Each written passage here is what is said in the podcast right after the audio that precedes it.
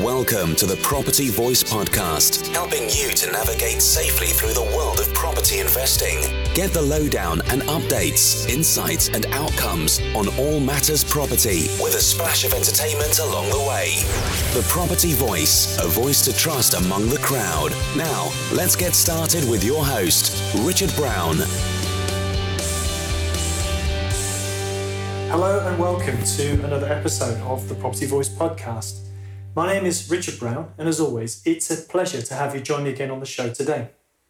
Well, last week I, um, was struggling for content and I put out a note to the mastermind group that I, I run, and uh, four people uh, very, very kindly suggested some things that I could cover off, and that was uh, Anthony, Dominic, Matthew, and David. And we cut off uh, topics like running the numbers, investing overseas, uh, how, you know, how to choose and what strategies to follow uh, and skin in the game in terms of partnership. They were the themes that we covered off last week. Um, there were there were a number of other suggestions actually that the guys, those same guys, made, and indeed uh, extra suggestions from Carl and Terry. So I just wanted to make sure everybody got properly name checked. Uh, forgive me if I missed anybody off the list there, but I uh, just want to make sure. Thank you. I appreciate you guys for making suggestions. Bailed me out of it a little bit last week, um, so that was cool. So what I thought I'd do this week is. Um, I just wanted to share with you a couple of things that I, I kind of get involved in from time to time. There's a I post my phone number on the website, which is a risk, I guess, in some respects that I took uh, a little while ago. Um, the phone number you can reach me in person very often, usually usually weekday afternoons, uh, and that's on the website. So the thepropertyvoice.net. Hunt around, you'll find it. If you want to speak to me in person, um, that's the way to do it. So there's no hiding place in that respect. But um, last week, apart from it being my birthday, Wednesday was my birthday. Yes, happy birthday to me. Um, on Wednesday itself, I decided just to do whatever I fancied, whatever I felt like. so I didn't really take the day off as such. I just decided to do whatever I wanted to do, whenever I wanted to do it. Uh, I had a leisurely breakfast. I went to the gym. I read a lot. I went down rabbit holes not literally, but uh, in terms of uh, learning and development, which is a passion of mine. And uh, know that's that's kind of how I spent my day. But I also spent um, a couple of hours on a call with the uh, some of my uh, mastermind community. Uh, it was a pre-book call, and I was happy to do that too. So um, yeah, I just did whatever I wanted. So anyway, that was my birthday, and thanks for all the love on social media on the day. That was really welcome.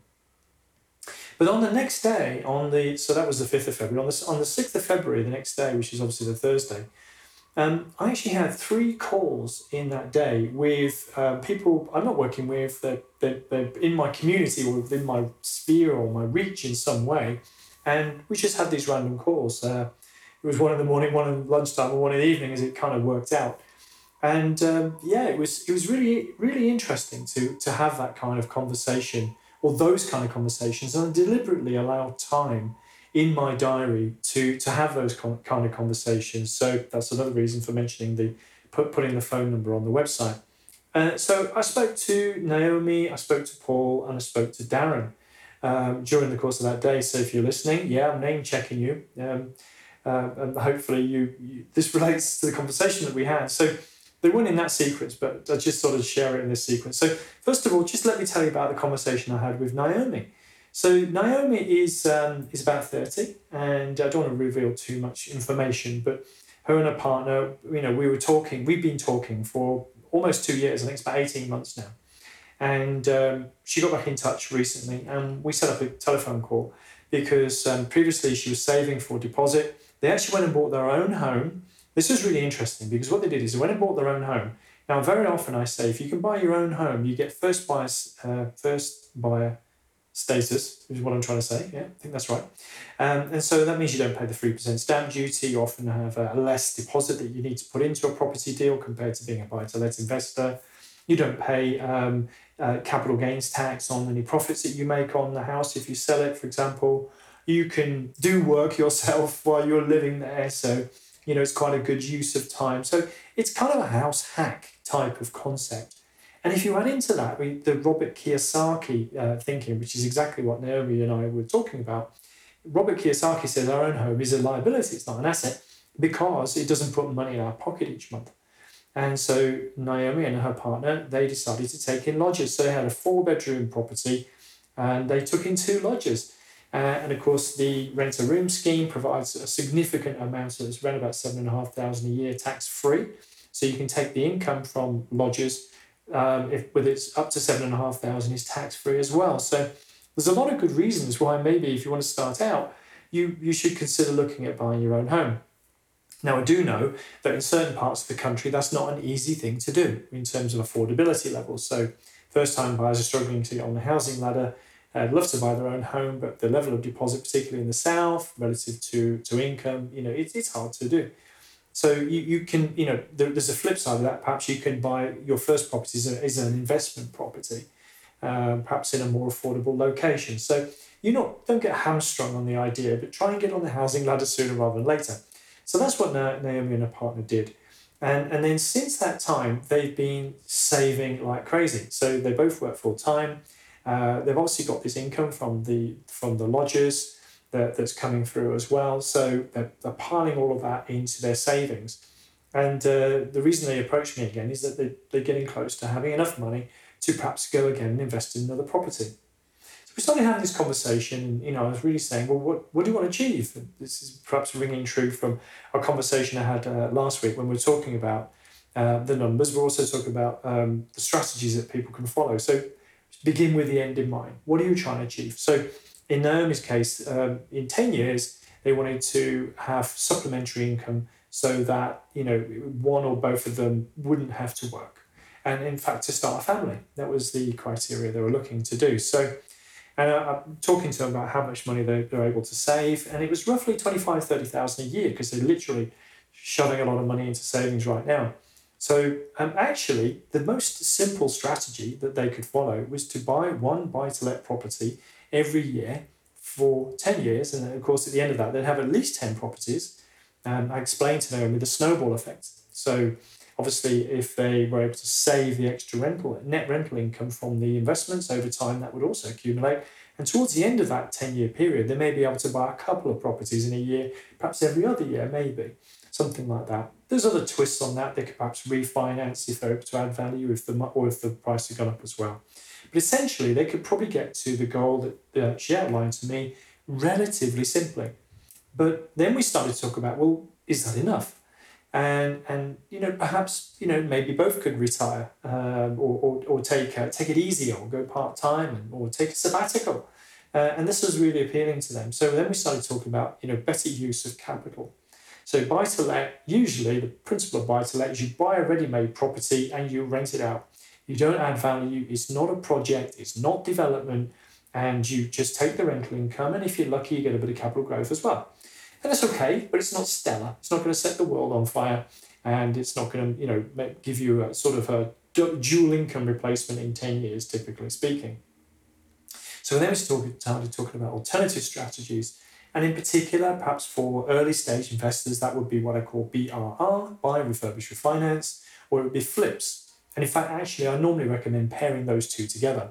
So if you go hunting for a property you can add value to, typically a refurbishment, perhaps a loft conversion, perhaps an extension, nothing too earth shattering, just something that's you know easily achievable within six to nine months time period. Um, if you flip it on, you can grow your capital pot, which uh, will then actually fund future deposits on either buy to let properties or the BRR properties. What you get with BRR properties is usually do the project, you increase the value, then you refinance and pull out some of your capital back. Uh, typically, with a, a BRR strategy, you don't pull all of your capital back. That's why I suggest having a flip strategy running alongside a BRR strategy. Something along the lines of flip one BRR one, flip one BRR one. And uh, every time you put money into the BRR property, perhaps it's half as much typically as it would be in a buy to let property. If the next project is a flip, well, then you've recovered the money that you've left in the previous BRR property, for example. So um, Nia was very interested in that, and uh, she signed up to our property deal tip service to look out for those types of uh, projects. And perhaps if there's something that comes along, I, I might I might shadow her on a, on a, on a project if that uh, that is the case. So that was a really interesting conversation. Uh, what I really liked about Naomi is this, though. Um, I suggested a few things to her, and she just went off and did it. So, for example, uh, she was a little bit nervous about the idea of uh, financing for projects. And uh, she has a very good mortgage broker who's well known in the industry. And she just went off and checked it with her. um, and I thought it was really, you know, take, you know, very proactive. Uh, I talked about a bridge to let pro, uh, product that is available. So you don't necessarily need full bridging and then a refinancing onto a mortgage later, which often is the case with BRR, for example. There is a specific pro, uh, product now called Bridge to Let. It's kind of almost one, two projects in one. So it simplifies the process. So she went off, she checked, she wasn't sure that she'd qualify, but came back to me the very next day and said, I've spoken to my broker and indeed I do qualify. So I'm going to start looking out for those sort of projects. So that was really nice. And I, I got a real buzz out of talking to Naomi and really, um, I think, giving her a bit more confidence and uh, a bit more of a direction about what she could achieve uh, in line with her own goals. And, and that, as I say, that gives me a bit of a buzz too. So that was the first conversation. The second conversation was with a gentleman called Paul. Now, I went up to a uh, to the only external property meeting I've ever spoken at was the Property Thing up in Darlington. So it's another name check for uh, Anthony and Paul who run the Property Thing meetups in Darlington.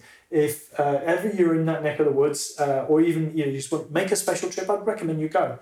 It's a really good meeting. They're good guys. Uh, there's quite a good energy, I think, in that particular area. It's an independent group, so there's no none of this sort of course selling type of thing that's thrust upon you. So I really liked it. Uh, and I'll probably go back up again actually during the course of this year. Um, they have invited me and I have accepted. So, uh, or maybe I invited myself and they accepted, I can't remember. But anyway, so long story short, uh, one of the people who heard me speak when I last went was a, a, gentleman called Paul.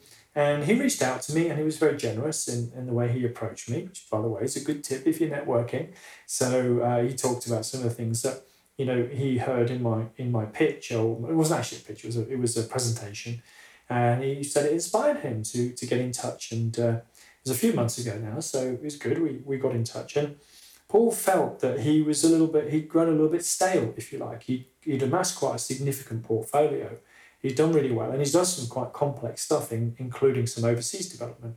But he felt he'd sort of reached the point where he'd become a bit stale. Now, what had happened is he managed to uh, build a portfolio which enabled him to effectively quit his job or quit his work, and um, and he could live off the the income. But he was playing golf and he was you know spending time with the family and and all of that great stuff and doing a lot of personal development and really enjoying it. But I think at some point in time he felt that there was more. There was more left let, uh, to do and more in the tank. And he was he was keen to really sort of push on, but he was also concerned about perhaps the isolation that can happen with solo property entrepreneurs or solo propreneurs. Uh, a new word I've kind of made up. And so we had a conversation about that because it's very common actually. So there's a cycle that often we go through. We often start out moonlighting or a side hustle. Sometimes we'll go full time in property alone. Um, maybe we develop an income stream sufficient to, to uh, you know meet our needs, but then you know we hit a, hit that wall and we hit the wall of isolation, particularly if we you know used to working in a team-based environment or we get a kick out of being with other people. Um, you know, there's, only only so many times you can just go and sit on your own in Starbucks or go down the gym or play golf. You know, you perhaps need a little bit of human company. Um, and yeah, you can go knocking on uh, estate agents' doors, but eh, it's not quite the same thing. So we talked about that. So you know, Paul was a bit hung up though on his previous experience and, and, and where he wanted to go. So we kind of sort of boiled it down to, well, we didn't boil it down, She actually, we rose up to 35,000 feet. And we, we talked about, okay, what are your core skills? What have you actually done? And he started listing a number of things. Like I've done HMO conversions, I've done a development, I've done this, I've done that. And I said, actually, there's a consistency. The consistent theme is you've added value everywhere you've go, you've got a, you've done HMO conversion, you've added value. Done a refurb, you've added value. You've done a development project, you've added value. And that essentially is what development is, is adding value. And the thing with development is it's not necessarily the same thing over and over and over again. It's not necessarily a cookie cutter because the market changes and the needs in the market change. And I think, you know, Paul recognized that and he, he sort of saw that common thread. And um, you know what, what he might do the very next day might not be the same as he does in one year or two years' time. But the consistency would be perhaps to focus on development and adding value. So we talked about some angles, perhaps, he's going to do some research around that. But the second thing that perhaps he, he had a bit of a, uh, a blockage on was structure. Um, he talks about well, do I what what do I need? What, what kind of company do I need, and what should I call it? And you know, really, these things are not that important actually. Um, yes, you need a, some sort of business model, uh, and usually, let's just tackle the company idea. If you are trading properties, that means buying and selling. You'll have what's called a trading company. That, that's that's it in a nutshell. So you set up what's called a trading company. You buy, you sell, you buy, you sell. And development can kind of fall into that category as well if you're flipping it on. Uh, if you're planning to buy and hold property or to develop it and hold the property, you'd have what's called an investment company. So you can you can um, have two companies. You could buy you could well have one for trading and one for investing, but that's kind of it really. Um, you could argue you could have a third, which is a property management company, but that can get a bit complicated to, to have a third company. So you may have that sitting within the property investment company, for example, and just have the two. But by all means, think you could have a third company, but that would be it. Uh. So that's a legal structure. Uh, we're not giving any tax advice or legal advice in, or financial advice here, just sort of talking about some options. So that's the structure side of it. And then in terms of branding, I think people get so hung up on this. I think um, you know, we in, in the case of Paul, we, we boiled it down to I said, well, what would be your capacity? How many projects realistically per year could you do? And the answer was two. Uh, okay, so it's two projects per year. And what do you need to achieve those projects? What you need you need to find the sites, and then you need to fund the sites. Fundamentally, there's other things, but fundamentally, it's find sites, fund the sites. Okay. So, and he has some some money, so he could probably fund one on his own already anyway. So when we boiled it down, it was really he needed to find. Uh, he already had one site and he had the money for that one site. So he, in the next year, he needed to find one more site and perhaps the funding for that one more site too. So I said, well, from a branding and a marketing point of view, you just need to find one site and maybe one or two private investors, if that's the way you want to look, because development finance is quite tricky as a, as a fairly new developer without a proven track record, which is relevant. So we, we talked about all of that. Um, so that's your audience. There, there's your avatar. Your avatar is to attract one or two types of investors who could perhaps come in with you on that type of deal. And there may be an agent or a professional, you know, working in the sector who could bring you a, an opportunity uh, that met your criteria. So when we talk about it that way, the, the, the branding, the communication, the way that you go to market or you know publicize yourself um, is then dictated by that. Uh, and Paul wasn't, you know, not he's not like a boastful type of person. He's more, you know, shy, I suppose. Uh, but you know, I said, well, you don't have to be bragging or anything like that or salesy. Just you know, you had a lot of experience that he could uh, he could bring to bear as well. So we talked about how he could perhaps position himself to share information, which would also serve to attract people that he might need, want to find the sites to to fund the sites. So very logical. You know, really enjoyed the conversation. Uh, I wish Paul all the best. Not sure what's going to happen there, but I'm pretty sure he's got a lot more clarity um, as a result.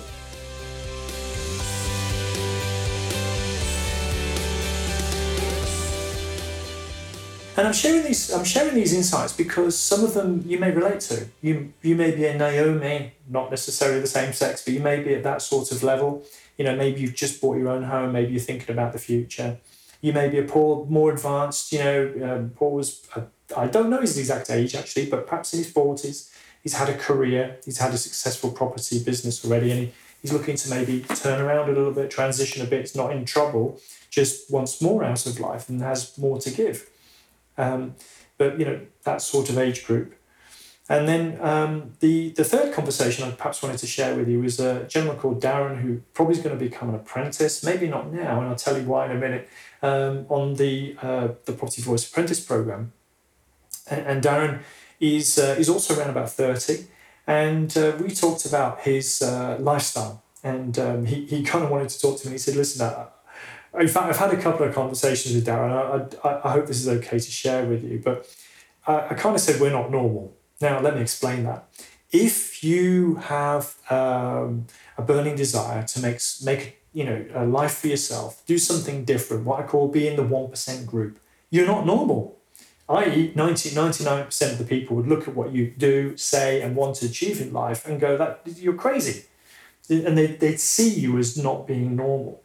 But actually, when you're in that uh, 1% group or you want to be in that 1% group, it's totally normal. It's totally normal to want to start a business. It's totally normal to want to prepare for your future. It's totally normal to want to invest in yourself.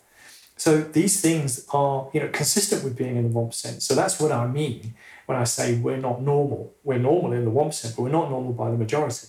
So we were having a bit of a laugh, Darren and I, about this. Um, and then in this in this follow up conversation, he said, "Well, you never guess what." But I've been thinking about. Um, uh, uh I, was going to mention FIRE, uh, which I've mentioned to a couple of people recently. FIRE is uh, financial independence and retire early. It's a movement, if you like. You can look it up. The FIRE movement, financial independence and retire early movement.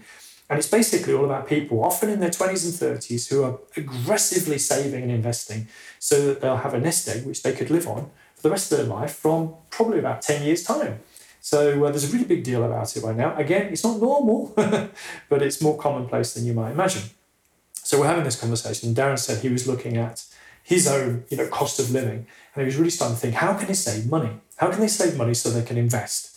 But equally, how can they live the lifestyle uh, in the way that they wanted to live at the same time? And he just came up with this idea, and he hadn't got a solution. He just said, I'm going to sell the house or, or refinance the house, their home, and I'm going to we're going to build a van. Uh, or sorry, not build a van. They're going to convert a van into a motorhome, and essentially they will live in the motorhome. And then they're going to you know work on projects to um, with NGOs in in in Europe to to help uh, with you know providing affordable housing or, or housing for the homeless. And it's basically voluntary work.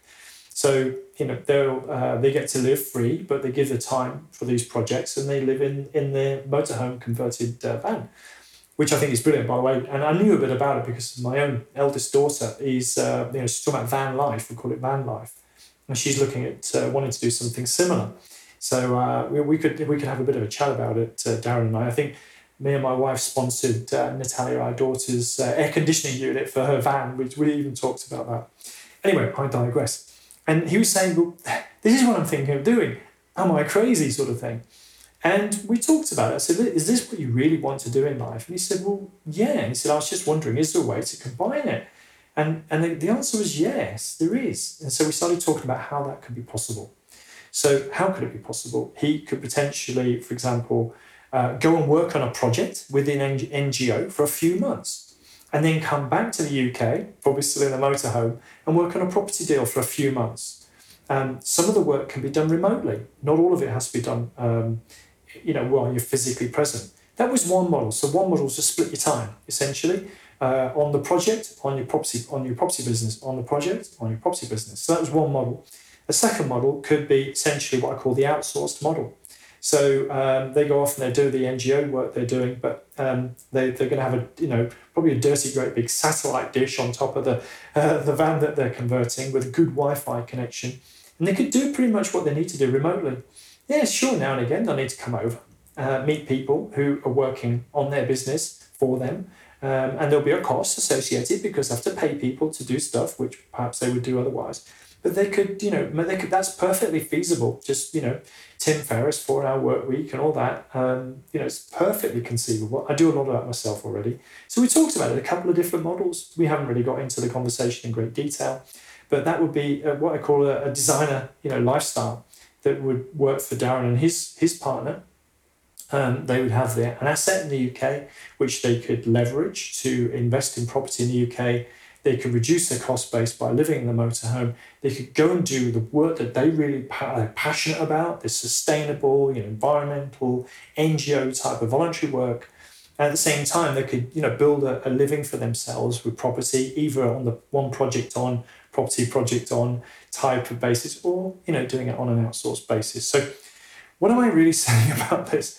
I'm saying there's different ways of slicing and dicing your plans, your goals, your vision, uh, according to your uh, your your circumstances. And yeah, um, here's here's the news: Naomi, Paul, and Darren. We're not normal. We're not normal.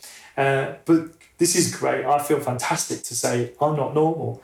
Um, because you know sometimes I get frowned at for what I do. Look, look at how I spent my birthday. Look at how I spent the sixth of February. I was able to do what I wanted to do completely on the fifth of February, my birthday. I was able to take these calls with these three people with no real agenda. Um, at the end of the day, uh, I was just happy to do that. Um, that's what property investing and property developing has been able to afford me. So I, I feel very blessed about that. So that's that. Um, perhaps I'll maybe finish with one other thing, which actually relates to me and my business. And I'll, I'll be very honest with you. I, I, I, had a bit of a I've had a bit of a problem with with one of my projects, and um, essentially I wanted to build out a development in two stages. I have pre-existing planning approval to build uh, four um, three-bedroom um, houses, and um, but it, it's not it's not terribly viable um, uh, as three beds, but it would be as four beds. So, under the planning approval that was granted, permitted development rights weren't removed. Sometimes, if you get planning approval, the planners remove permitted development rights, which basically means if you want to do further development, um, I mean, you know, that would normally be permissible under permitted development, such as an extension or a loft conversion, for example, then you'd need to go back and get full planning permission because they remove the rights that you would otherwise have, um, which which you wouldn't need planning permission for otherwise. So I was going to basically build the project, uh, build the properties out as the three beds, get them signed off, and then convert the loft. We'd do some prepar- preparation work there, but we'd convert the loft to create a fourth master suite, um, and that would be a much more viable and attractive project. We just have to do it in two stages. That's all. Now, I'd, I'd like a, uh, an investor, uh, sorry, a funder, not an investor, to support me with development finance for this, but long story short, they weren't so keen on the two step process. So they thought, well, why don't you just go and get a minor amendment to your planning approval to allow the loft conversion and then we could just build it out in one stage and, you know, it's just going to be a lot better for us and blah, blah, blah. And I was like, mm, don't really want to do that, but I can get a minor amendment through in about 28 days as opposed to full planning application in about three months. So I thought, okay, for the sake of 28 days, we'll, we'll put in the minor amendment approval. Hopefully we'll get it and then we'll just crack on. the planning department basically came and said, we don't think this is a minor amendment. We want to see a full application. So bear in mind, it only lost 28 days by this point in time, plus a bit more because we had to do some new plan, uh, plans and drawings anyway. So it's probably like six to eight weeks in fairness. Uh, and then the planners didn't see it as a minor amendment. They thought they'd rather see a full application. So there I am. Uh, this came. This news came in on Friday, quite late in the day. I was like, oh no, what are we going to do? I don't know what we're going to do. Uh, the funders insisting on this. Uh, the planners have basically said, no way. Uh, you know, I'm going to have 13 weeks and more probably to put in a full application, which is time. There's risk, they may not approve it. There's costs associated with that. You know, so I don't know. It's just, know, it wasn't the best news, basically, I could have had on a Friday afternoon. But here's the thing, and I just wanted to sort of leave you this thought really for, for, for now. Um, I, I've very often got into what I call possibility thinking.